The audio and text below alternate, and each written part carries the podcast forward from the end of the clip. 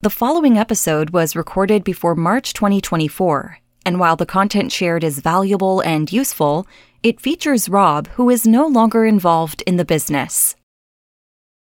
Hey, it's Rob and Kennedy.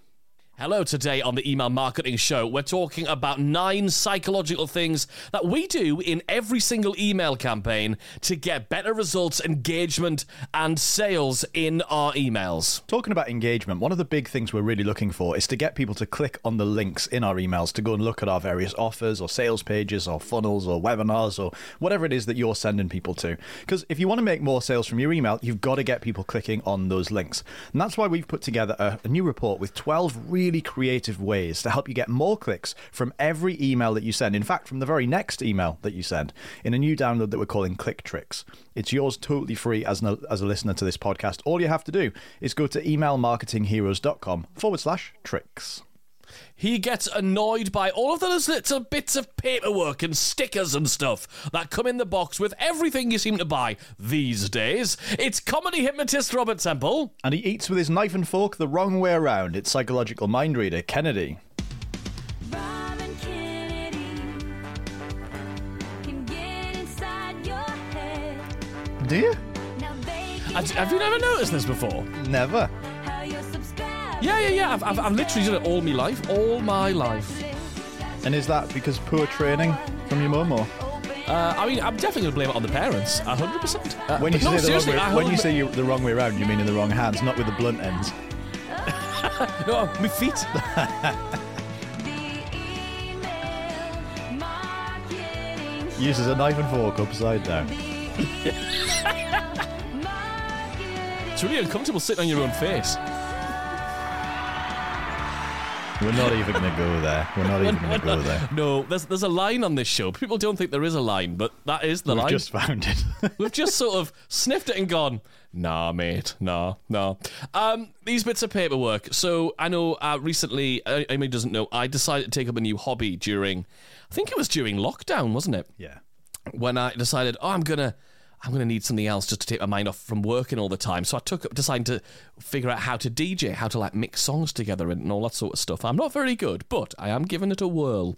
And yes, in the box was like a big sticker going, oh, you know, Serato. And it happens with Apple, they do it, don't they? They hmm. put a little sticker saying, I mean, I've already got a big Apple on the back of my laptop. Where the fuck else am I supposed to put it? Yeah, so I've just never wanted to stick things. They give you this beautiful. I mean, think about the design of like Apple stuff. They give you this beautiful machine that looks amazing, and then they want to have you stick like a FA Cup Premier League sticker on it. That's like you know, can have a shiny one. And then there's other bits of paperwork. There's a guarantee and register your warranty over here, and do one of these, and don't forget the joy. Oh, Do you not think off. it's the same? It's the same thing as like people who get their um, their football uh, football club badge tattooed on the leg, and you go, "Why the fuck have you done that?" Uh, yeah, exactly. So I can't be asked those bits of paper, and I've got to figure out where to put them because they must be important enough to be given to you. So now I want to know Yeah. where to put them. Give me a digital version. We live in 2022. Where are you going to stick that on your desktop of your computer? Yeah, or in like one of these note-taking systems I keep trying to learn how to use. Ah, okay. All right, lovely. So no more stickers for you, please. No. Anyway, hello. We are a stage hypnotist and a psychological mind reader turned email marketing geeks who give course creators, coaches, and membership site owners everything that you need to use psychology driven email marketing to be the email marketing hero in your business. That means you get to make more sales more predictably in less time with a brand new episode every email marketing Wednesday. Indeed. Yes, so make sure if you haven't already. Did you just say indeed? I'm just going to go with it now. What? I just wanted to catch you off guard. I like the fact you went, well, fucking- hang on a minute. Back up the truck. What? What? What? There you go. Um. As you were. Uh. That's a little achievement. I had to find the button. I ha- I've got a little bit of paper here with what my buttons say because I can't bloody remember. Uh, yeah, that's that's about as cool as we get. It sounds so slick. This it's very professional. Oh, it does. Um. Anyway, uh, if you haven't already, please hit subscribe on your podcast player.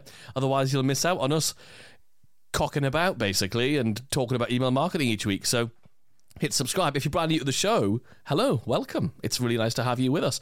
Actually, um, I want to just read out. People have been leaving some lovely reviews of the show on the podcast players. So we do read them out every now and again. I'm going to read one out. So if you haven't already, folks, do head over and leave us a review on Apple Podcast. I think Spotify lets you do it these days as well. It takes a minute to figure out how to do it. They haven't made it easy for the thing that they want us to do. But anyway, here is what Lynn's181 wrote from the UK on Apple Podcasts. She said Rob and Kennedy are two genius email marketers. I think we could just stop there. I learn and laugh so much when I listen to their podcast. They don't hold anything back like many podcasts do, instead, delivering so much value to their listeners. If you're listening to this while walking, you'll need to write down notes when you get home. And if you're listening to it in public, be warned, you will burst out laughing and look a little weird. Well, thanks very much for that, Lynn's181. I think I know who that is. I think that's our friend Lindsay, isn't it? I think it is, From yeah. Jammy, Di- from Jammy Digital. So thanks for that, uh, listener. Dear, dear, lovely listener. That was very lovely. So, So- let's get into the episode then. We're going to be talking about nine incredible psychological things that we do in all of our email campaigns, in fact, in all of our email marketing generally, that really helps to get more engagement, more sales, and all of that stuff.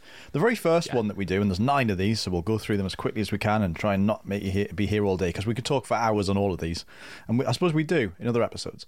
So, uh, the first one is that we build beliefs. One of the things that I think is really interesting about us as humans is that we're just this big, complicated cocktail of thoughts, ideas, emotions, and all of that stuff kind of like fuels our beliefs and what we are and what we think and stuff. Like, that's the reason. That's the reason. We were just chatting about it before we hit record. That's the reason that some people believe that we live on an earth that is flat, and other others of us believe that we live on an earth that is a sphere or whatever it is. Uh, other of us, yeah, let, let, I mean, let's make a bold statement. Other of us know it's a friggin' sphere. exactly. Yeah. but the reason the Some of- reason yeah. that the people who think it's a flat Earth believe it's a flat Earth is because they've built beliefs, and that doesn't happen super fast. That happens slowly. That happens with stories and ideas, and people making you question things and questioning authority and all this other stuff. Right? That doesn't happen just by saying, you know, if, if somebody just says something to you, you don't just instantly absorb it as a belief. A belief is something that has to be built, and most of us spend our we all spend our entire lives building these beliefs about ourselves, and about the world, and about other people, and about things that go on. And then if somebody makes you question that belief, at first that's quite hard to question because it's such a core belief, and over time you have to kind of deal with it. Now you've got to realize that your subscribers already have beliefs. They already have beliefs about you. They already have beliefs about themselves. They already have beliefs about their business. They already have beliefs about marketing or whatever it is that you help them with in general. And and the truth is that the minute that you come at them with something that might not be their current belief or might might jar with their current belief a little bit, their defense mechanism, their walls are going to be up a little bit. And it's your mm. job to just not climb over the wall, but slowly take the wall down to bring them over to your side of it. I saw a really good illustration that illustrated another way of thinking about this rather than just taking the wall down, because that's the way I've often thought about it. But here's another really interesting way of thinking about it is you've got to imagine that you've got you've got like uh, you're standing on the edge of a cliff and there's another cliff opposite you and you could really do with a bridge and it's like their beliefs are like half of the bridge that gets them halfway there. And then what you have to do is sort of build the bridge from the other side and go, oh yeah, this is this is the way. This is the way to do it. I thought that was quite an interesting illustration of you're sort of building on their beliefs. You're not actually necessarily trying to change them. You're trying to make it so that people's beliefs actually contribute and build towards the outcome that you want them to have, really. The second thing, yeah, Just very quickly on that, there's no quick fix to this either. It's a thing that you have. that Like we can't give you the magic trick that does it. It's lots of little things, actually, some of which we're going to cover in the rest of this episode. But but largely, it's lots of things that happen over time. It's lots of little breadcrumbs that you drop that eventually lead them to follow you on this trail and make everything make sense. And it's you you see it with your subscribers when they hit reply and say, "Oh, that suddenly makes sense now." Typically, what's happened there is they thought email marketing, for example, won't work for me because, and then they've got some belief about it. Sure. And after lots of hearing stories or case studies or just us literally saying the same thing in an email every single day, but in slightly different words with slightly different illustrations, at some point they just think, ah, I get it. Or sometimes they might even have to try the thing, like, oh, well, I'll send an email and I bet it won't work. And then they do send an email and it does work. And they see with their own eyes that in their business, with their hands, with their fingers typing the words, it worked. And suddenly they now have that belief too. So again, it's, it's a. Oh, we had some. We had somebody write to us about this, like, "Oh, I, I bought your uh, bottomless email strategy, didn't we? Remember just a couple of weeks ago?"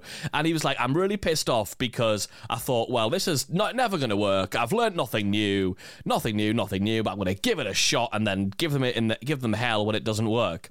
And then he wrote to tell us this story and said, "But I'm really annoyed to tell you that it really did work. I got more replies than I've ever had, and I've made some sales. So, um, it does take sometimes people." getting a getting a taste for it and you can do that in a bunch of ways there's loads of different ways of doing that from the way you structure your offer and all and price points and stuff like that the second thing that we have to do these days more than ever these days that's twice that's coming today I think it's because it was my birthday not that long ago, and I'm still getting over the fact that I'm 38 years old, decrepit. That's what I feel. Just, just so you know. Yeah. Anyway, um, yeah. moving on. The thing that we have to do is we have to say something, and then we prove it. Now, so every time you make a statement, as much as possible, you want to be able to ask yourself, why should they believe this?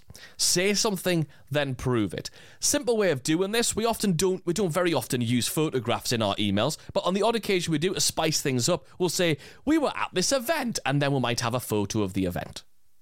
For example, we do that a lot in our welcome sequence, the getting to know you sequence. We ha- we say we did this thing, we were at this event, and we'll have a photo of it because people these days are just super super skeptical. So this is discounted. A g- great way of proving it's discounted is to also say, by the way, it's usually this price. Here's a link to the original sales page so you can see that. Make sure you come back and get the discounted price. So, just we want to prove things along the way. Um, you might prove it by the actions that you that you do, but also by the words that you say. It's one of the reasons back a few episodes ago we talked about not extending deadlines. You are proving to your list all the time when you say the discount ends or the offer goes away on that day prove it because that means next time when they see an offer from you that's expiring they'll know. They're not just be hearing not just be reading the word saying it's ending. They know on that level that deep level that it really is going to go away because they've seen you prove it in the in the past. So the next one is prove it The next one is training readers to click on the links in your emails. One of the things that we get a lot is that people come to us and say, "Hey, listen, I've got a list of a thousand people, or five hundred people, or ten thousand people, or whatever," and uh, they just nobody ever really opens or clicks on anything. Nobody's really ever paying very much attention. And the primary reason for that is that most people fall into the trap of building an email list, thinking their email list isn't big enough to make any sales from, and therefore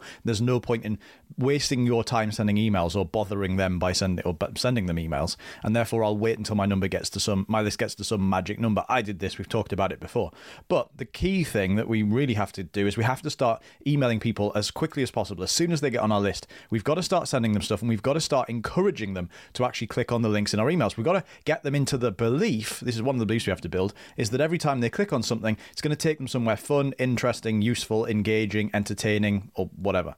And so, what we're really looking to do with all of this is to make sure that we are always giving our people something to click on. So, in every single email we send, I think without fail, there's something to click on. Whether it's a direct call to action in the email itself, whether it's our super signature at the bottom that's got a few, like a little menu of, of, of a few different things they might want to go and do. And this is so important, as we talked about before with Click Tricks. Go to emailmarketingheroes.com forward slash tricks if you want to get a resource to help you with this. As we mentioned before, getting people to click on your links is not only so important because it gets them to go and engage with the stuff and they can't buy from you without clicking on things, but also it really helps to boost your engagement in the algorithms. It really helps to Gmail to know that, oh, wow, this person's emails are good. People are paying attention to them. Because, of course, Gmail know when you're clicking on links in emails and you know that that person is engaged and therefore I can email them more. That person's less engaged. Maybe I need to do something to go and wake that person up. Maybe I need to give them a bit of a shake around and try and get them to start paying attention again. So, from the very first email, you really, and we do this with our getting to know you sequence very heavily. If you go through our training on that, uh, our goal is always to make sure that within you know hours with min- minutes really of somebody joining your email list you're constantly training them to click giving them lots of different things to click on getting them into the habit of it. Because if you're training if you're not training them to click you're training them out of it. You're going to become one of those emailers and you, you will be subscribed to people that you do this for where you have you can't be bothered to unsubscribe and you want to stay on their list in case there's something interesting in the future. But actually what you do most of the time is you just go down and either just read the email to mark it as unread or or and or instantly folder it but you don't actually go oh, i'll go and investigate what that thing is. You don't want to become that business owner Definitely not. Definitely not. Next, you want to make sure people feel included. And the way you do that, is a really simple way, is by making them not feel excluded. There's nothing worse than if you feel like you've got to something late, everyone's talking about stuff and referencing stuff that you don't understand. It's an immediate way of disengaging people. So, the way you, a really simple trick to use to make sure you don't let people feel excluded is to not back reference previous emails that you've sent. If you say, the other day or just yesterday, I emailed you about the three ways to do this. Today, I'm going to show you how to. The problem with that is if the person didn't read that email, didn't receive that email, wasn't on your list at that point, for whatever reason, if they didn't consume that bit of content, or if they did and they don't remember it, and they remember all the details because they're busy, they read, they read your email in a couple of minutes, and they don't remember every single word you typed because it's not as important to them as it is to you remember if any of those things happen then what happens is immediately the email they're currently reading is very difficult for them to engage with it's very difficult for them to get full value out of without having that sort of that pang in the back of their head that did i remember yesterday's thing do I remember all the details? They can't consume it. Each email should be self contained, but it can, of course, future reference. It can forward pace. It can say, in tomorrow's email, I'm going to do this, and next week, I'm going to show you that. That's, that's another great psychological thing called an open loop, right? So that's, your, that's your next one. An open loop. So don't back reference because that disengages people, but you want to forward reference, well, that, what's called an open loop, by teasing the future. Because if they're here today, the good news is they can be around in the future, and that and what you want to do with your emails is encourage people to keep reading, to keep consuming that bit of content. So don't ba- don't back reference, but do future pace. One of the things that you really want to do is to make sure that your emails have a really, really solid thread to them. Your email campaigns actually take somebody on a journey. If you think about your favorite Netflix uh, series, so for example, back in the day, not that it's on Netflix, but back in the day, Kennedy and I were obsessed with the brilliant show The Mentalist, right? Starring uh, the inimitable Patrick Jane was the character, and he had to go out and solve uh, solve crimes and that by using uh, basically the same skills Kennedy uses on stage to tell people what star sign they are. Uh, so he would go out and he would. I love you just trivialized 18 years of my life. so you know, no biggie, but My art, my entire art is breaking. n- no biggie. But the, the the fictional Patrick Jane would go out and use the same skills to solve crimes and put people in jail and that. And there were two bits to it. One was every single episode had it pretty much had its own storyline. So every episode he would be going out and he'd catch a particular criminal in a particularly cool way. But over the course of an entire series, you would also watch his journey and his journey to find the man, hunt down the man who killed his wife and daughter. That was the kind of like the big thread that actually lasted not only over one season, but over all of the seasons, four or five seasons.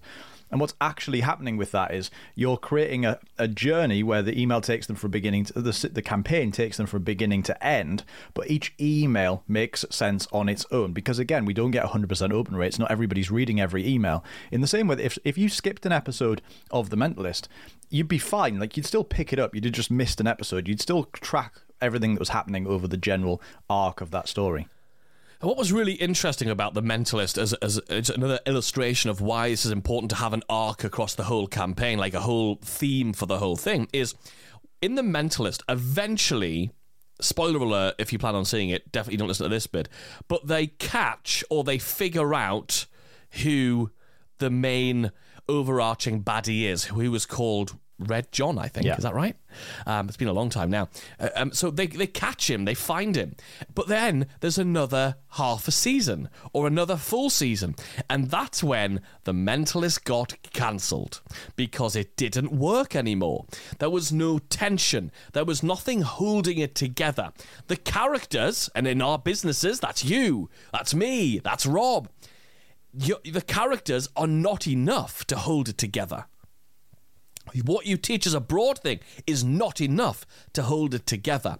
You have to have an overarching thing for that thing, for, for that for that campaign, in order to hold it together. Because as soon as that's over, it can all you literally lose the plot. So you can think of all of the campaigns, for example, that we put inside of the league, which there are like more than 30 of now. If you think about all those campaigns, each one of them is like a series. There's the Black Widow, that's the campaign, not the TV show. Uh, there is the Overture campaign, there's the Golden Cloak campaign, there's the Daisy Chain campaign. All of those campaigns are kind of like a season of your favorite show, and each of the emails in those campaigns is kind of like an episode of your favorite show. And so they have sort of different functions, but they work together. The campaign is to take somebody on a journey from beginning to end.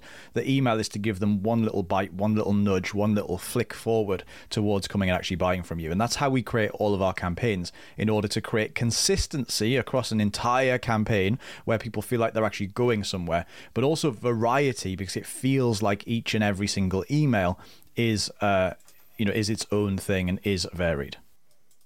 Absolutely. The next thing we want to do is make sure we have something called singularity. Singularity. We call it that because we can't quite say the word.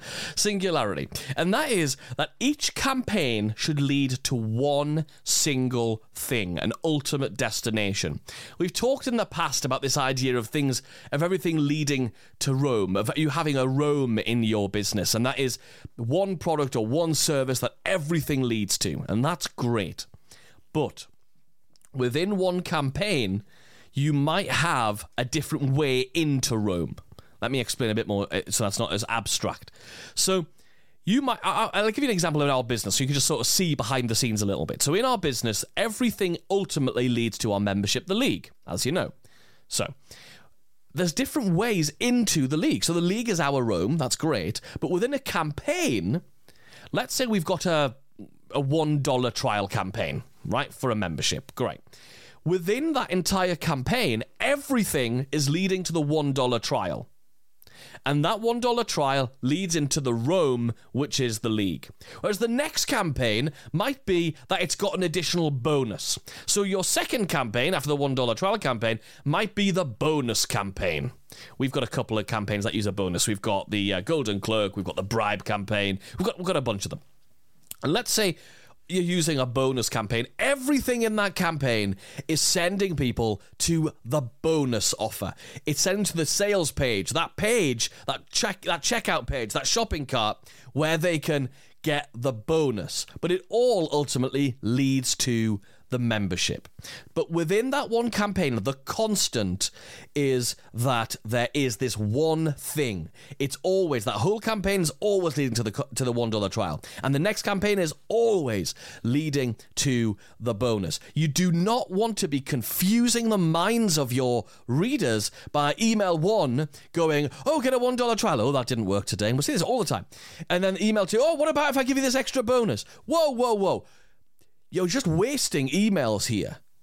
Yes, within a launch, you can stack up things. Of course, we're not saying you can't do that. But a single campaign needs to all have this singularity. It needs to have this one single thing. By doing that, you create focus, you allow yourself and your readers to create comprehension, understanding, desire for that thing. And that creates this level of understanding, right? A confused mind can't do anything, right? So, singularity, really important. Next, you want to make your emails valuable in their own right. This is something that we harp on about all of the time. And you might think, why is that a psychological thing? Well, what we're doing is we're creating a kind of hook, if you like, into our subscribers' minds where they actually want to go and dig out the emails that we're sending them every day because they want this to be an important part of their life. If you've ever like listened, you know, maybe somebody's told you to go and go and listen to a podcast or watch a particular YouTube channel and they're raving about it. It's my favorite thing. Go and check it out. You're going to absolutely love this dude or this woman. Yeah, go and check it out. And then you go and listen to it and you're just not really that interested. Like you go, I just don't really get it. I'm, not. I'm going to start paying attention. That's we need to make sure that people our people read our emails because people recommend them, people forward them, and when they come and check them out, they also like them too. Because again, you don't just want somebody to go and tune into you know the odd email every now and then. You want them to pay attention all the time. You want them to actually be there or unsubscribe and come back when it's time. That's the thing. Recently, somebody got in touch and said, I've finally joined the league. Um, I've taken ages over it. And for the last few years, I've been subscribing to you for a bit and then unsubscribing for a bit and then subscribing for a bit and then unsubscribing for a bit. I think she almost thought we might be offended by the fact that this was the case. She went, "But I'm glad you were persistent. I mean, we weren't persistent. We just email every day and she, she hopped in and out. Um, I'm glad you were persistent. I've, you finally got me over the line. I'm in. I'm in. I'm dead excited. And the thing about that is that that only happens, that that's going to happen, and you'd rather have somebody unsubscribe than be on your list and stop paying attention and then come back when it's time for them. So you want to send emails that people feel like they're kind of hooked into, they want to pay attention, they'll be reading your emails even when they're not thinking of buying from you. And that's really key, right? You might think, well, I only want people who are thinking of buying from me. No, no, you want people who enjoy reading your emails and one day might think about buying from you. That's totally fine. The time won't always be right for everybody. There'll be people listening to this podcast right now who took a while before they joined the league, people who never joined the league, people who haven't yet but are going to, th- different types of people. But we're going to be here and make the podcast useful, interesting, and entertaining for as long as it takes for that each person to decide it's their go. Emails need to do the same thing. They're not just a sales mechanism; they're a content mechanism that sells. If you want our like big approach to this, go and make sure you listen to it's episode 121, which is called How to Make Your Email Marketing Less Boring. You can get there by going to emailmarketingheroes.com forward slash boring. That'll forward you right over to listen to that episode. The next one is really about making sure that that you have a ha- like people have this habit of reading our emails. Right? Here's the thing. There's a lot of people popping up who are sort of generic marketing folk, right? They're teaching social media or email marketing or copywriting, and they'll do like a little snippet of content about psychological methods. And that's lovely. And those little tactics are fine, but they are little individual hundreds and thousands on the top of the cake. And think about if you put one of those little sprinkles, a single grain of sprinkle on the top of a cake, it is never going to affect much about the flavor or the texture of the cake. And that's what those tactics are like. The truth is what we what you need as two people who use genuine psychology in every performance that we've done for more than 18 years is you need strategic persuasion, strategic psychology, strategic ethical influence skills in your in your marketing. And that's what that's what we give you, right? And one of the things you need to do, and what the good news is, the strategic stuff is easier to do than having a gazillion little tactical things that you're supposed to try and include. Say this word, not this word. Those things are fine. But the things that are going to really move are the less sexy things, which are easier to do. And this is one of them. If you email regularly, and I'm talking if you do email daily the way that we do, that could be five days a week or seven days a week. But if you're able to do that, and as you know, we've got programs about how to do that and making it easy, and that's fine. But the great news about doing that is you become a habit. The only reason that you remember to brush your teeth morning and night is because you do it every single day, twice a day. And it is also linked to another thing getting out of bed just before you go to bed. So if your emails are showing up every single day, it's easier for you to get into the habit of doing it, of course. But for your readers, it is easier to remember to check your email, to read your emails. By being daily, that is a strategic level piece of influence that that links to an existing behavior. As we said before, you want to build on behaviors, you want to build on habits. And if you are doing that with the delivery and the and the frequency of your emails, that's when people start to pay attention. That's when you become ingrained in someone's life to the point that they decide to buy from you and you don't need to you know, put put put a kind of a spell on them and hypnotize them and use those silly, clever, tactical things in order to put a whammy on them to get them to to buy. If you use the strategic level thing of building on their habits. And the last one is to create urgency. This is something, again, that we do in all of our campaigns because we need people to actually take action. Now, that could be two things. That could either be buying from you. Sure, we want to make it urgent and, and, and make people want to go and buy now because it's urgent. But we also need to make it urgent for them to pay attention now. Urgency is not just about getting people to go and click the buy now button and put their their credit card details in. It's also about getting them to attend the webinar, watch this video, look at the offer. Like again, the first step to buying something is actually just to go and look at what the offer is, is to click the link and go and look at something.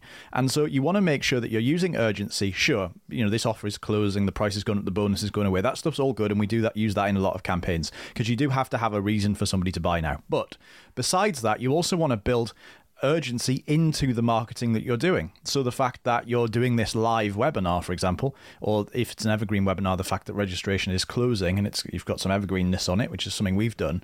Um, that means that people have to go and watch that thing now. They have to pay attention now. They have to look at the offer now. So again, urgency is not just about getting people to buy; it's also about getting people to pay attention. And again, that keeps them engaged. That's more likely to keep them opening your emails on a daily basis, for example, because they don't want to miss out on not the offer, but like seeing the next video, the next thing you've got going on. Again, we've done an episode on a few different types of urgency that you might want to use. If you go to emailmarketingheroes.com forward slash urgency, you'll be able to check that out. Wow. I mean, there's so many different things there. Hopefully, you can see there's a bunch of things that you could just apply at a strategic level in every email that you send and every campaign that you put together that makes them super effective. These are things that we hardwire into every single campaign that we run and every single campaign that we teach you inside of the league. If you're not a member of the league yet and you're thinking, actually, I should go and check out some of these 30 plus campaigns, and we even give you something called the SVVC framework, which is the framework that every one of our campaigns is built on. You can go and check that out over at theleaguemembership.com. Theleaguemembership.com. See everything that we do inside the league and hop on in. But now it's time for this week's Subject line of the week. Subject line of the week. Rob. This one is what's that smell question mark. What's that is all in lowercase and the word smell is in uppercase. Um, it's an interesting thing because it obviously has inbuilt curiosity to it because people want to know, you know, what's the smell, where is the smell, etc. Um, is it you that smells? Is it somebody else that smells? Is it a thing that smells? Is it a place that smells? But also just, and again, this is something we've talked about before. This idea of um, putting a, an odd word into uppercase. If you were to, generally speaking, if you were to like. Uh, proclaim that out loud in a room. Like if you're in a, a lift and somebody smells a bit, you're likely to go, What's that smell? Like that's where you tend to put the emphasis. So what this does is it sort of changes the emphasis around from where it would normally be. And if you think about it, there's three words there. It could be what's that smell? It could be what's that smell? And it could be what's that smell? You can change where the emphasis goes. And over time, it's worth trying emphasis by putting in uh, capital letters on different words in a sentence uh, just to kind of see what happens. An interesting split test on this would have been, I didn't do it, but it would have been to test uh, a different word in uppercase. So maybe you want to test that. Feel free to steal it uh, if you've got a story that's relevant. So that's what's that smell? That's Rob playing with his emphasis on the podcast this week. Lovely. That's this week's. Subject line of the week. Subject line of the week. Thank you so much for listening to the whole show this week. It really means the world to Rob and I that you did that. If you haven't already, make sure you hit the subscribe button on your podcast player. And while you're there, it would be amazing if you would leave us a little review on Apple Podcasts or Spotify or wherever. We might read it out on the show, and it really helps us to reach more people. That's it for this week. We're back next week with a brand new episode. See you then.